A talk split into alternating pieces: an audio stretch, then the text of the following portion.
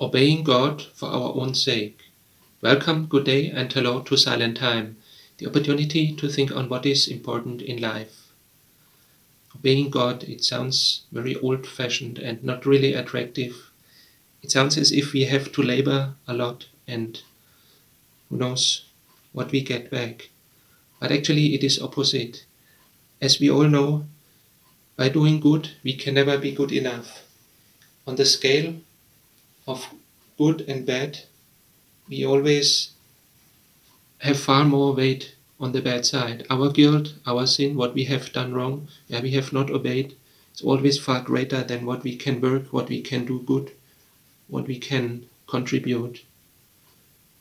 Whatever is the factor, maybe 10,000, 100,000, but we know by far we can never do good enough to outweigh what we have done wrong and what is our wrong being. But the good news is God has given us everything for free. He wants to let us participate in His kingdom nevertheless, even though we are bad people, full of guilt, but He has sent Jesus, His Son. For free we are saved, if we just put our trust in Him. And what shall we do then? What can we do at all? What is our part?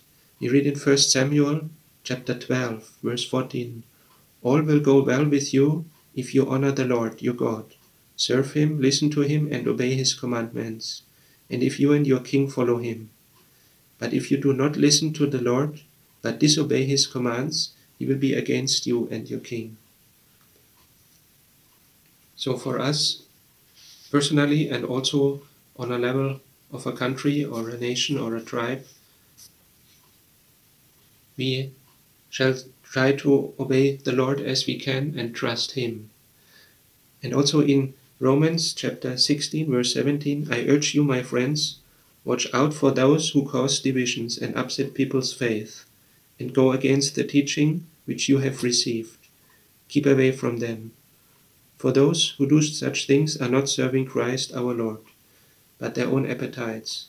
By their fine words and flattering speech, they deceive innocent people. Everyone has heard of your loyalty to the gospel, and for this reason I am happy about you. I want you to be wise about what is good, but innocent in what is evil. And God, our source of peace, will soon crush Satan under your feet. The grace of our Lord Jesus be with you. The major point is the grace of the Lord be with us. If he if his grace is with us, then everything will go well. And then it is easy for us to follow. Lord, we thank you that you make it so easy for us. We thank you every day for your grace and for your mercy, for all good that you do, even where we have done wrong. You still love us and help us. You forgive us and we ask that you show us what we shall do, in what kind we shall, what kind of way we shall obey to you. Help us to put our trust in you and to follow you through all good and bad times.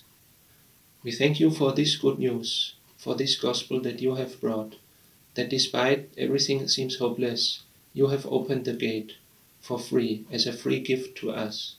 Thank you for your big presence and we pray that you may guide us through this life into your eternal kingdom where we praise your holy name forever. Amen.